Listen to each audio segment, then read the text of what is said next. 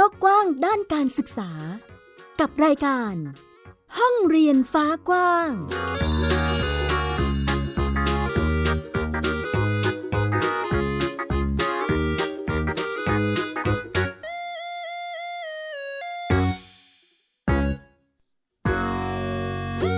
วัสดีค่ะ ต้อนรับเข้าสู่รายการห้องเรียนฟ้ากว้างค่ะ กลับมาพบกับมิวอัยดาสนศรีเช่นเคย ที่นี่ค่ะ www.thaipbspodcast.com นะคะ หรือคุณจะฟังผ่านแอปพลิเคชันของเราก็ได้กับ Thai PBS Podcast สามารถดาวน์โหลดได้ทั้งระบบ iOS แล้วก็ระบบ Android ค่ะ ยังคงมีประเด็นด้านการศึกษามาเล่าและพูดคุยให้ได้ติดตามกันเช่นเคย เราจะพูดถึงสถานการณ์การเรียนรู้ในสภาวะที่มีการแพร่ระบาดของโควิดวิด -19 เรื่องราวจะมีอะไรบ้างนั้นไปติดตามกันค่ะ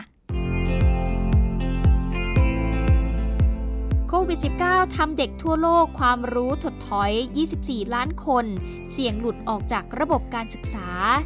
ปัญหาเด็กไทยอ่านหนังสือน้อยลง จากข้อมูลของหน่วยงานที่เกี่ยวข้องพบว่า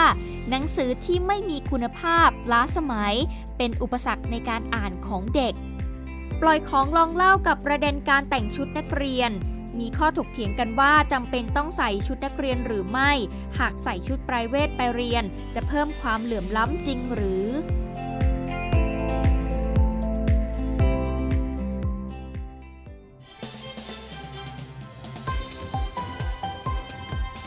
ไทย PBS Radio วิทยุข่าวสารสาระ เพื่อสาธารณะและสังคม ติดตามกับประเด็นด้านการศึกษาวันนี้นะคะ เราจะพูดถึงประเด็นปัญหาที่หลายประเทศกำลังเผชิญอยู่ณตอนนี้เกี่ยวกับการเรียนรู้ของเด็กๆ ไม่ใช่แค่ประเทศไทยของเราเท่านั้นค่ะ ที่ประสบกับปัญหาเรื่องของการเรียนรู้ถดถอยในช่วงที่มีการแพร่ระบาดของโควิด -19 แบบนี้ แต่เราพบว่ามีอยู่ทั่วโลกเลยทีเดียวนะคะ ซึ่งองค์การยูเนสโกองค์การยูนิเซฟและ ธนาคารโลกนะคะก็ร่วมกันออกรายงานฉบับใหม่ ชี้ให้เห็นว่าโควิด -19 นั้นทำให้เด็กทั่วโลก เผชิญกับภาวะถดถอยทางความรู้ ซึ่งประมาณ 24 ล้านคนก็เสี่ยงที่จะหลุดออกจากระบบการศึกษาค่ะ เมื่อวันที่ 5 เมษายน 2565 ที่ผ่านมานะคะ รายงานฉบับใหม่โดยองค์การยูเนสโกองค์การยูนิเซฟและธนาคารโลกก็พบว่าเด็กนักเรียนในเกือบทุกประเทศทั่วโลกเนี่ยกำลังเผชิญกับภาวะถดถอยทางความรู้ ซึ่งเป็นผลมาจากการที่ปิดโรงเรียนอย่างต่อเนื่องในช่วงที่มีการแพร่ระบาดของโควิด -19 ค่ะ โดยเฉพาะเด็กจากครอบครัวยากจน เด็กที่อยู่ในพื้นที่ห่างไกล เด็กพิการ เด็กเล็กนะคะ ซึ่งต้องเผชิญกับปัญหานี้รุนแรงที่สุดเลย รายงานฉบับดังกล่าวนี้ค่ะ ก็เผยแพร่ไปเมื่อสัปดาห์ที่แล้วนะคะ โดยมีนางสเตฟานีย จีอานีนีค่ะ ผู้ช่วยผู้อำนวยการใหญ่ด้านการศึกษาองค์การยูเนสโก พร้อมกับนายโรเบิร์ตเจนกินนะคะผู้อำนวยการฝ่ายการศึกษาองค์การยูนิเซฟนะคะแล้วก็มีนายเจมีซาเวดรานะคะผู้อำนวยการฝ่ายการศึกษาธนาคารโลก มาแถลงการณ์ร่วมกันเพื่อที่จะเรียกร้องให้นานาประเทศเนี่ย ออกมาตรการเร่งด่วนค่ะ เพื่อช่วยเหลือให้เด็กๆ ทุกคนนั้นสามารถกลับมาเรียนหนังสือ แล้วก็ชดเชยความรู้ที่ถดถอยไป ซึ่งอาจจะส่งผลกระทบในระยะยาวต่อสุขภาพ แล้วก็ความเป็นอยู่ ไปตลอดจนการเรียนรู้แล้วก็หน้าที่การงานในอนาคตของเด็กๆนะคะซึ่งในการถแถลงการครั้งนี้ค่ะ ก็บอกนะคะว่านับตั้งแต่มีการปิดโรงเรียนในเดือนมีนาคม 2563 เด็กนักเรียนทั่วโลกเนี่ยสูญเสียชั่วโมงเรียนไปมากกว่า 2 ล้านล้านชั่วโมง และเด็กๆมากกว่า 4 ใน 5 ประเทศเนี่ยก็มีการเรียนรู้ที่ถดถอยค่ะ ทักษะขั้นพื้นฐานในทุกๆมิติที่เด็กๆ ได้สะสมเอาไว้เนี่ยกำลังจะหายไป เด็กๆ ลืมวิธีการอ่าน แล้วก็การเขียนหนังสือ บางคนเนี่ยแทบจะจำไม่ได้แม้แต่ตัวอักษรค่ะ เด็กเล็กในเกือบทุกประเทศ ซึ่งกำลังจะเริ่มเข้าวัยเรียน ต่างก็ไม่มีโอกาสที่จะได้เรียนรู้ทักษะเหล่านี้เลย เนื่องจากการศึกษาประถมวัยนั้นขาดหายไป ซึ่งอันนี้ก็เป็นเรื่องจริงถ้าหากเราย้อนกลับมาดูที่ประเทศของเรานะคะเราจะเห็นว่าเด็กๆเนี่ยตั้งแต่ระดับเตรียมอนุบาล อนุบาลมาจนถึงระดับประถมศึกษาเนี่ยหลาย ๆ โรงเรียนเองก็ต้องปิดไปทำให้การพัฒนาการของเขาในวัยนั้น ๆ เนี่ยก็อาจจะไม่ได้รับ ความรู้เท่าที่ควรนะคะก็อาจจะทำให้ทักษะต่างๆ ที่ควรมีเนี่ยมันหายไป นอกจากนี้ในคำถแถลงการเองก็บอกนะว่าตั้งแต่ 6 เดือนแรก หลังจากที่มีการแพร่ระบาดเนี่ยเป็นที่รู้กันอยู่แล้วว่าเด็กอย่างน้อย1ใน3 คนทั่วโลก ถูกตัดขาดจากการศึกษาโดยสิ้นเชิง เพราะว่าไม่สามารถเข้าถึงการเรียนรู้ทางไกลได้ หรือว่าการเรียนรู้แบบออนไลน์ ประเทศไทยของเราปัญหานี้หนักที่สุด ตอนตั้งแต่เริ่มที่มีการแพร่ระบาดของโควิด -19 เราจะเห็นใช่ไหมคะว่า แต่ละคนเนี่ยไม่มีอุปกรณ์การเรียนอินเทอร์เน็ตเข้าไม่ถึงนะคะครอบครัวยากจนไม่สามารถ support อุปกรณ์ต่างๆ ที่จะสามารถเรียนรู้แบบทางไกลได้ แน่นอนค่ะ เรารู้ดีว่าเด็กและเยาวชนประมาณ 24 ล้านคนเนี่ยมีความเสี่ยงที่จะหลุดออกจากระบบการศึกษา และก็รู้ว่าแรงงานเด็กและการแต่งงานในวัยเด็กเนี่ยจะมีเพิ่มขึ้น แม้ข้อมูลต่างๆ จะถูกพูดถึงซ้ำแล้วซ้ำเล่านะคะ แต่ก็ยังไม่มีการดำเนินการมากพอ ที่จะช่วยให้เด็กๆนั้น ฟื้นฟูสิ่งที่พวกเขาต้องเสียไปได้กลับมาดูที่ประเทศไทยกันบ้าง ในประเทศไทยเองก็มีการปิดโรงเรียนอย่างต่อเนื่องค่ะ ส่งผลกระทบ ต่อเด็กๆ นับล้านคนเลยนะคะโดยเฉพาะเด็กที่เป็นกลุ่มเปราะบาง ที่เข้าไม่ถึงการเรียนแบบออนไลน์ ผลสำรวจจากสำนักงานสถิติแห่งชาติในปี 2563 เองก็พบนะคะว่า ครอบครัวในประเทศไทยเกือบครึ่งหนึ่ง ไม่พร้อมที่จะให้ลูกเรียนออนไลน์ค่ะ โดยร้อยละ 51 เนี่ย เพราะว่าไม่มีอุปกรณ์สำหรับการเรียนออนไลน์ 26%เนี่ยไม่มีอินเทอร์เน็ตนะคะไม่สามารถที่จะเข้าถึงอินเทอร์เน็ตได้ และสุดท้ายค่ะ พ่อแม่ผู้ปกครองกว่าร้อยละ 40 ไม่มีเวลาที่จะดูแลลูกในการเรียนออนไลน์ นอกจากนี้รายงานของทางสำนักงานเลขาธิการ สภาการศึกษาเมื่อเดือนที่แล้วเองนะคะก็บอกค่ะว่า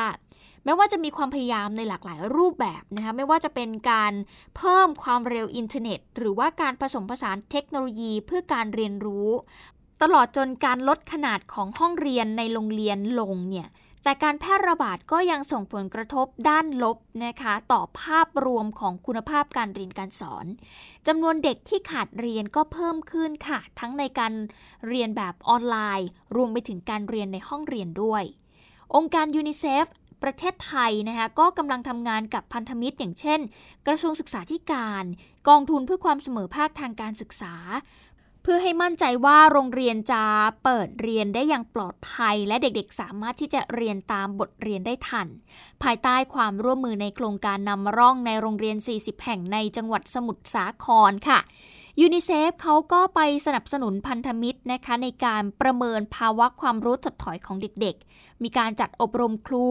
ตลอดจนจัดเตรียมสื่อการเรียนการสอนและทรัพยากรต่างๆ เพื่อให้คุณครูนั้นสามารถจัดการเรียนรู้ไปเสริมให้ตรงกับความต้องการของเด็กๆ แต่ละคน แล้วก็สามารถที่จะฟื้นฟูการเรียนรู้ที่ถดถอยของเด็กๆ ได้นะคะ นอกจากนี้ก็จะมีการถอดบทเรียนจากโครงการนำร่องนี้ด้วย เพื่อที่จะใช้วางแผนในการฟื้นฟูภาวะถดถอยทางความรู้ ในโรงเรียนทั่วประเทศต่อไปค่ะซึ่งนางขยองซันคิมนะคะผู้อำนวยการองค์การยูนิเซฟประเทศไทยเองก็บอกว่า ประเทศไทยเนี่ยมุ่งที่จะดำเนินการเพื่อระบุเด็กๆ ที่ไม่กลับเข้าเรียน และเด็กที่มีความเสี่ยงในการที่จะหลุดออกจากระบบการศึกษาไป และแน่นอนว่าก็ชัดเจนแล้วว่าการแพร่ระบาดของโควิด -19 นั้นส่งผลกระทบร้ายแรงต่อการศึกษาอย่างที่เรานั้นไม่เคยเห็นมาก่อน ดังนั้นยูนิเซฟนะคะก็มุ่งมั่นที่จะทำงานร่วมกับทางกระทรวงศึกษาธิการรวมไปถึงพันธมิตรอื่น ๆ จะทำทุกวิถีทางเพื่อปกป้องเด็กๆ จากการเรียนรู้ที่ถดถอย และก็ถูกทิ้งเอาไว้ข้างหลังค่ะ แล้วก็ในโอกาสที่ภาคการศึกษาใหม่กำลังจะเริ่มต้นขึ้นในอีกไม่ช้านี้นะคะ ดังนั้นก็ต้องดำเนินการต่างๆ เพื่อให้แน่ใจว่าเด็กๆ จะได้รับการสนับสนุนในทุกๆด้าน เพื่อให้พวกเขานั้นกลับมาเรียนได้ ทันนะคะตามบทเรียนที่พวกเขาควรจะเรียน ซึ่งรายงานของยูเนสโกยูนิเซฟแล้วก็ธนาคารโลกเองก็ระบุเพิ่มเติมด้วยนะคะว่ามีประเทศที่ได้ทำการสำรวจไปไม่ถึงครึ่งหนึ่ง ที่ออกมาตรการฟื้นฟูการเรียนรู้ที่ถดถอยของเด็กๆ ในขณะเดียวกันงบประมาณด้านการศึกษาก็ยังคงลดลงต่อเนื่องอย่างน่าใจหายด้วยโดยเฉลี่ยประเทศต่างๆจะสรรงบประมาณด้านการศึกษาเพียงแค่ร้อยละ 3 จากแผนฟื้นฟูโควิด -19 โดยประเทศรายได้ต่ำหรือว่าค่อนข้างต่ำเนี่ยก็จัดงบประมาณด้านการศึกษาแค่เพียงร้อยละ 1 เท่านั้นเองค่ะนี่ก็เป็นสถานการณ์ที่เกิดขึ้นทั่วโลกนะคะ ซึ่งมีข้อมูลจากทางองค์การยูเนสโกยูนิเซฟรวมไปถึงธนาคารโลกนะ เองก็ออกมา กระตุ้นนะคะว่าให้แต่ละประเทศเนี่ยต้องสนใจประเด็นนี้นะ เพราะว่ามันเป็นเรื่องสำคัญจริง ๆ ถ้าหากไม่แก้ไขตอนนี้ส่งผลระยะยาวในอนาคตแน่นอนค่ะไม่ใช่แค่ประเด็นเรื่องของความรู้ถดถอยเท่านั้นที่เกิดขึ้นในประเทศไทยบ้านเรานะ คุณผู้ฟัง ถ้าหากพูดถึงปัญหาด้านการศึกษาตอนนี้อีกหนึ่งปัญหาที่เจอก็คือ เด็กไทยอ่านหนังสือน้อยลงค่ะ ปัจจุบันนี้เราก็พบว่าคนไทยเนี่ยอ่านหนังสือลดลงนะคะ เราจะไปดูสถิติของหน่วยงานที่ได้รับการบริจาคหนังสือกว่าร้อยละ70เนี่ยเขาพบว่าหนังสือที่ไม่มีคุณภาพ ล้าสมัย เรื่องนี้เนี่ยเป็นอุปสรรคในการส่งเสริม การรณรงค์ให้เด็กเยาวชนรักการอ่าน ทีนี้เขาก็เลยมีการจัดโครงการขึ้นมา นั่นก็คือโครงการ 1 อ่านล้านตื่นค่ะ เป็นการสร้างต้นแบบเด็กรักการอ่าน และเปลี่ยนด้วยแนวคิดบริจาคหนังสือใหม่ให้เด็กๆ ได้เข้าถึงการอ่านมากขึ้นจากเดิม น้ำสะอาดคอยหล่อเลี้ยงทุกชีวิต ฝากให้คิดช่วยกันสร้างติดนิสัย คอยดูแลช่วยปกป้องและใส่ใจนี่เป็นเสียงการเล่านิทานของเด็กหญิงขวัญตะวันกีรติเสริมศิลป์ค่ะ นักเรียนชั้นป .2 โรงเรียนเซนโยเซฟ บางนานะคะหนึ่งในผู้ชนะเลิศ กิจกรรมการประกวดอ่านได้เล่าสนุกปลุกไอเดีย จากโครงการหนึ่งอ่านล้านตื่น ในหัวข้อฉันรักหนังสือเล่มนี้ตรงที่ เพื่อเป็นการสร้างนิสัยรักการอ่านในกลุ่มเด็กเยาวชนให้มากขึ้น นอกจากนี้ก็ยังมีการคัดเลือกบุคคลต้นแบบส่งเสริมการอ่าน สร้างการเรียนรู้ค่ะซึ่งศาสตราจารย์เกียรติคุณนายแพทย์ กะเสม วัฒนชัย องคมนตรีได้มีการเปิดเผยนะคะว่าปัจจุบันนี้เนี่ยคนไทยอ่านหนังสือลดลงค่ะ โดยเฉพาะเด็กเนี่ยยิ่งเด็กต่างจังหวัดก็มักจะขาดแคลนหนังสือ โดยสัดส่วนการบริจาคหนังสือร้อยละ70 นั้นเป็นหนังสือที่ไม่มีคุณภาพแล้วก็ล้าสมัยด้วย ถ้าเกิดเร่งส่งเสริมสนับสนุนการอ่านควบคู่ไปกับนโยบายให้เด็กๆเขาอ่านดีเขียนดีก็จะเป็นพลังของชาติได้เป็นอย่างดี เราจะต้องสอนเด็กเราเนี่ยให้รู้จักหนึ่งอ่านออกเขียนได้ก่อนสองเมื่ออ่านออกเขียนได้แล้วเนี่ยต้องสอนให้รู้จักว่าอะไรคืออ่านดีเขียนดี แยกออกจากสิ่งที่ไร้สาระทั้งหลาย และอันที่สามเมื่ออ่านดีเขียนดีแล้วเนี่ยทำอย่างไรเด็กจะได้สกัดเอาความรู้จากการอ่านดีเขียนดีเนี่ยเอามาเพิ่มพูนปัญญาของตัวเอง เอามาเพิ่มคุณภาพชีวิตของตัวเองให้มีคุณธรรม ให้มีคุณภาพให้มากขึ้น ราะฉะนั้นจะเห็นว่าการอ่านเนี่ยมันเป็นทักษะพื้นฐานจริง ๆ ในการที่จะสร้างให้ลูกหลานเราเนี่ยเป็นคนดีในอนาคต กรรมการผู้จัดการมูลนิธิหนังสือเพื่อเด็กเองก็บอกนะคะว่าปัญหาใหญ่ของประเทศไทยของเราเลยก็คือภาวะการเรียนรู้ถดถอยแต่การจะไปแก้ไขได้นั้นต้องใช้หนังสือเป็นตัวกลางค่ะ ให้เด็กนั้นเปิดโลกการเรียนรู้ ให้พวกเขามีความคิดสร้างสรรค์ ถ้าอยากเปิดโลกของเด็ก เปิดโลกจินตนาการของเด็ก ให้อ่านหนังสือ แม้ว่าหนังสือจะเขียนจากจินตนาการ แต่เรียนรู้ชีวิตจริงได้เป็นรูปธรรมมาก learning loss อันที่หนึ่งก่อน ถ้าเราอยากจะแก้ไขปัญหาขนาดนี้เนี่ยผู้ใหญ่ในบ้านในเมืองเห็นปัญหาไหม หาวิธีการพี่เชื่อว่ามีหลายร้อยวิธีการ แต่หนึ่งในนั้นต้องเป็นเรื่องการอ่าน นั่นก็คือยังไงก็ควรจะต้องฝึกให้เด็ก อ่านอ่านแบบอ่านเอาเรื่องนะคะ คืออ่านแล้วก็จับใจความสำคัญ อ่านแล้วก็ฝึกเปล่งเสียง มีทักษะในเรื่องของการอ่านออกเสียง แล้วก็การอธิบายความได้ เราสามารถฝึกเด็กๆ จากทั้ง 2 แพลตฟอร์ม หรือว่า 2 ช่องทางนี้ได้ ก็จะทำให้เด็กๆ เป็นเด็กที่รักการอ่านในขณะเดียวกันก็ไม่ไม่ไม่ขาดทักษะในการใช้เทคโนโลยี นั่นคือเสียงของคุณเรืองศักดิ์ปิ่นประเทศนะคะ กรรมการผู้จัดการมูลนิธิหนังสือเพื่อเด็ก แล้วก็คุณสายสวรรค์ขยันยิ่งค่ะ คณะกรรมการโครงการหนึ่งอ่านล้านตื่นนั่นเอง ด้านสมาคมผู้จัดพิมพ์ และผู้จำหน่ายหนังสือแห่งประเทศไทยเองก็บอกนะคะว่า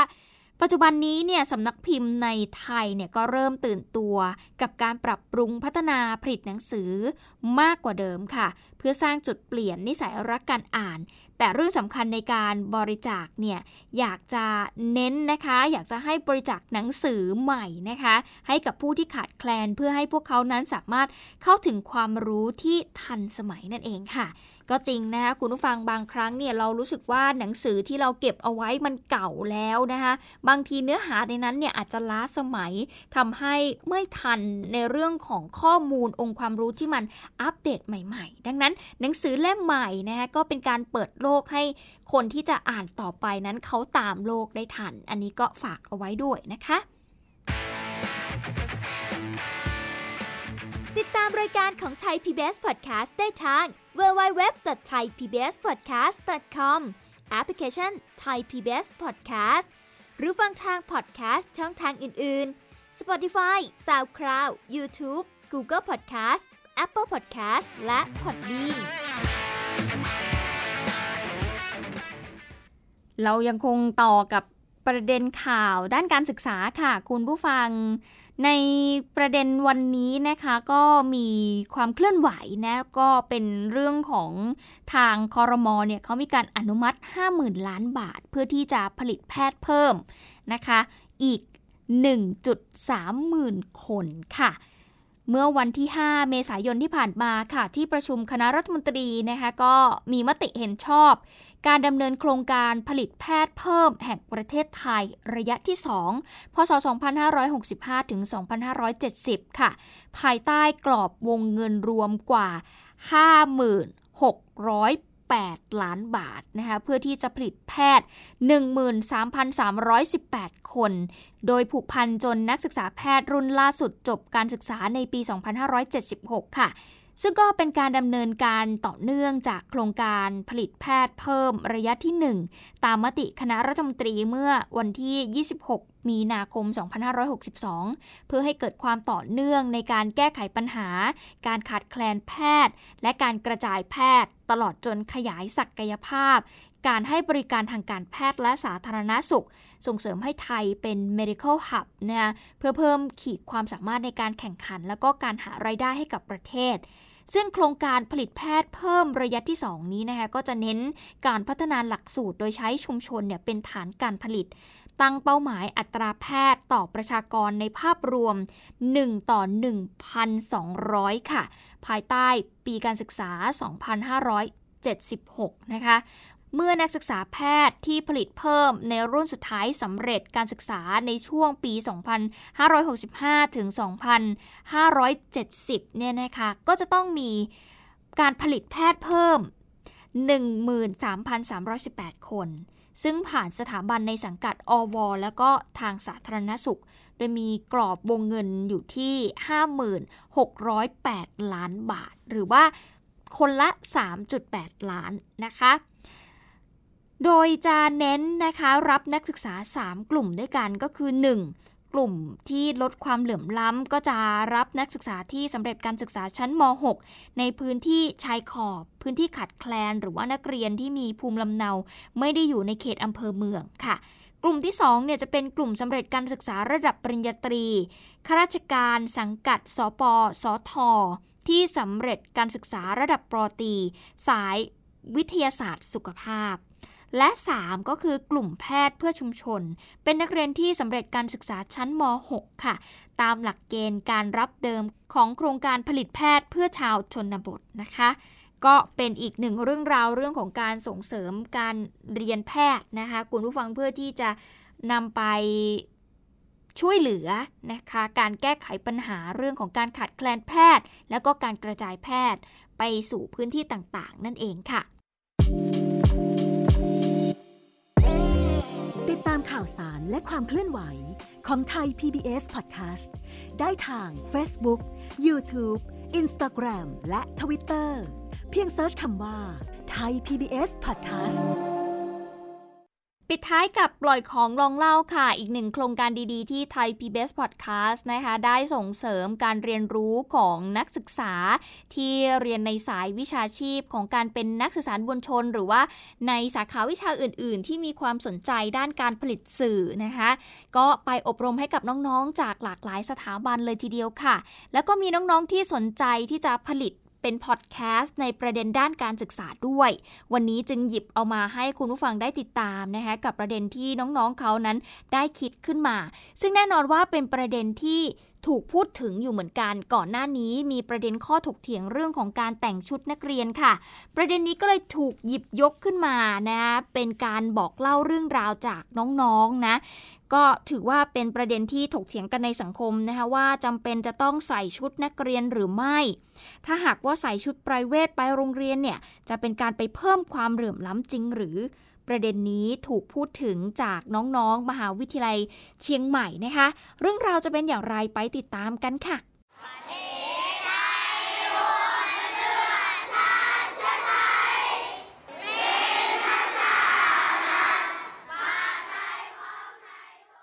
เครื่องแบบนักเรียนในประเทศไทยนะครับ เริ่มมีมาตั้งแต่สมัยรัชกาลที่ 5 โดยมีพระราชบัญญัติเครื่องแบบนักเรียนพุทธศักราช 2548 นะครับ ได้มีการแบ่งชุดนักเรียนออกเป็นชุดนักเรียนชายและนักเรียนหญิงนะครับ แต่เมื่อปีพุทธศักราช 2561 เนี่ย การแต่งชุดนักเรียนถูกหยิบยกขึ้นมาเป็นประเด็นถกเถียงกันในสังคมอย่างล้นหลามเลยนะครับ โดยประเด็นที่นักเรียนส่วนใหญ่มุ่งเน้นนั้นก็คือ หากไม่ใส่ชุดนักเรียนไปโรงเรียน ก็จะไม่มีสิทธิ์ที่จะได้เข้าห้องเรียนนะครับ และอีกประเด็นหนึ่งที่น่าสนใจนั้นก็คือ หากใส่ชุดไพรเวทไปโรงเรียนเนี่ย มันจะมีโอกาสที่จะเพิ่มความเหลื่อมล้ำในโรงเรียนจริงหรือไม่นะครับ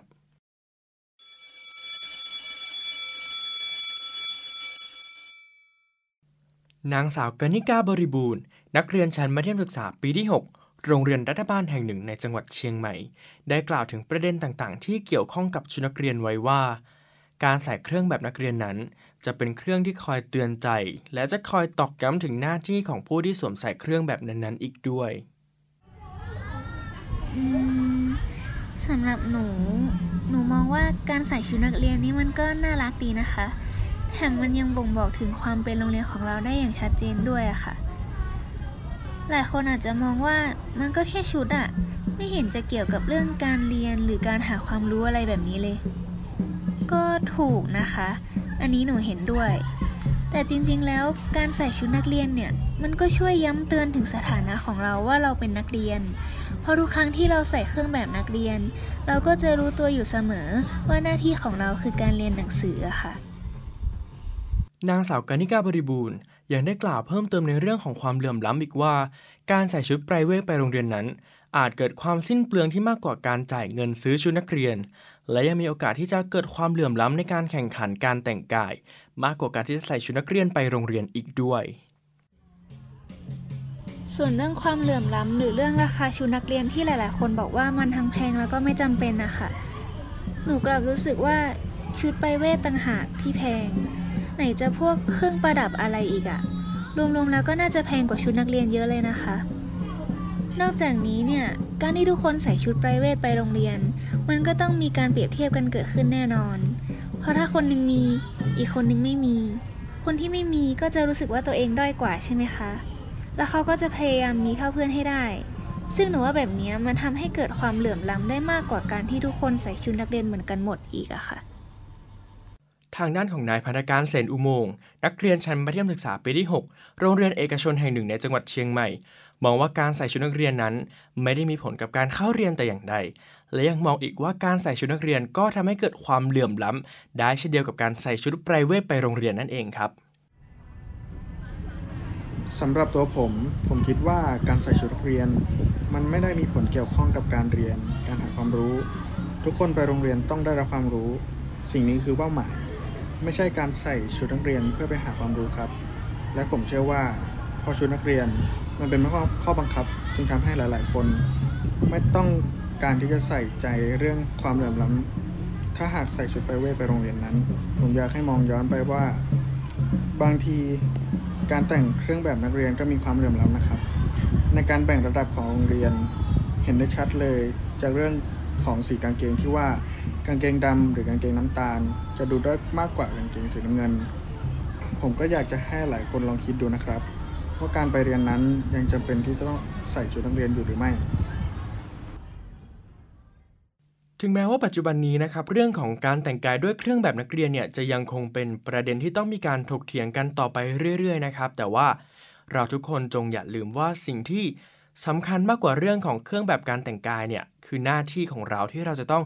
มีความรับผิดชอบกับมันนะครับ ไม่ว่าเราจะใส่หรือว่าไม่ใส่เครื่องแบบนักเรียนก็ตามแต่นะครับ แต่ว่าหน้าที่และความรับผิดชอบในการเป็นนักเรียนเนี่ยคือการเรียนหนังสือนะครับ และสิ่งสิ่งนี้เนี่ยจะยังคงต้องอยู่ต่อไปนะครับ สวัสดีครับ อีกหนึ่งผลงานจากน้องๆนนักศึกษาในโครงการปล่อยของรองเล่านะคะ ทุกคนสามารถที่จะติดตามรับฟังได้ นอกเหนือจากประเด็นด้านการศึกษาแล้วยังมีประเด็นอื่น ๆ ที่น่าสนใจให้ได้ติดตามกันด้วย อย่าลืมรับฟังกันได้นะคะที่ www.thaipbspodcast.com หรือฟังผ่านแอปพลิเคชันก็ได้เช่นเดียวกันกับแอปพลิเคชันไทย PBS Podcast นะคะ ไปดาวน์โหลดได้ทั้งระบบ iOS แล้วก็ระบบ Android จะได้เห็นผลงานของน้องๆนักศึกษา ได้เห็นไอเดียใหม่นะคะฝีไม้ลายมือที่พวกเขาได้ทำกันขึ้นมา ก็อย่าลืมไปให้กำลังใจเด็ก ๆ กันด้วยนะคะ วันนี้หมดเวลาแล้วค่ะไอยดาสนศรีต้องขอตัวลาไปก่อน สวัสดีค่ะ ติดตามรายการได้ทางเว็บไซต์และแอปพลิเคชันของไทย PBS Podcast Spotify SoundCloud Google Podcast Apple Podcast และ YouTube Channel ไทย PBS Podcast Thai PBS Podcast. View the world via the voice.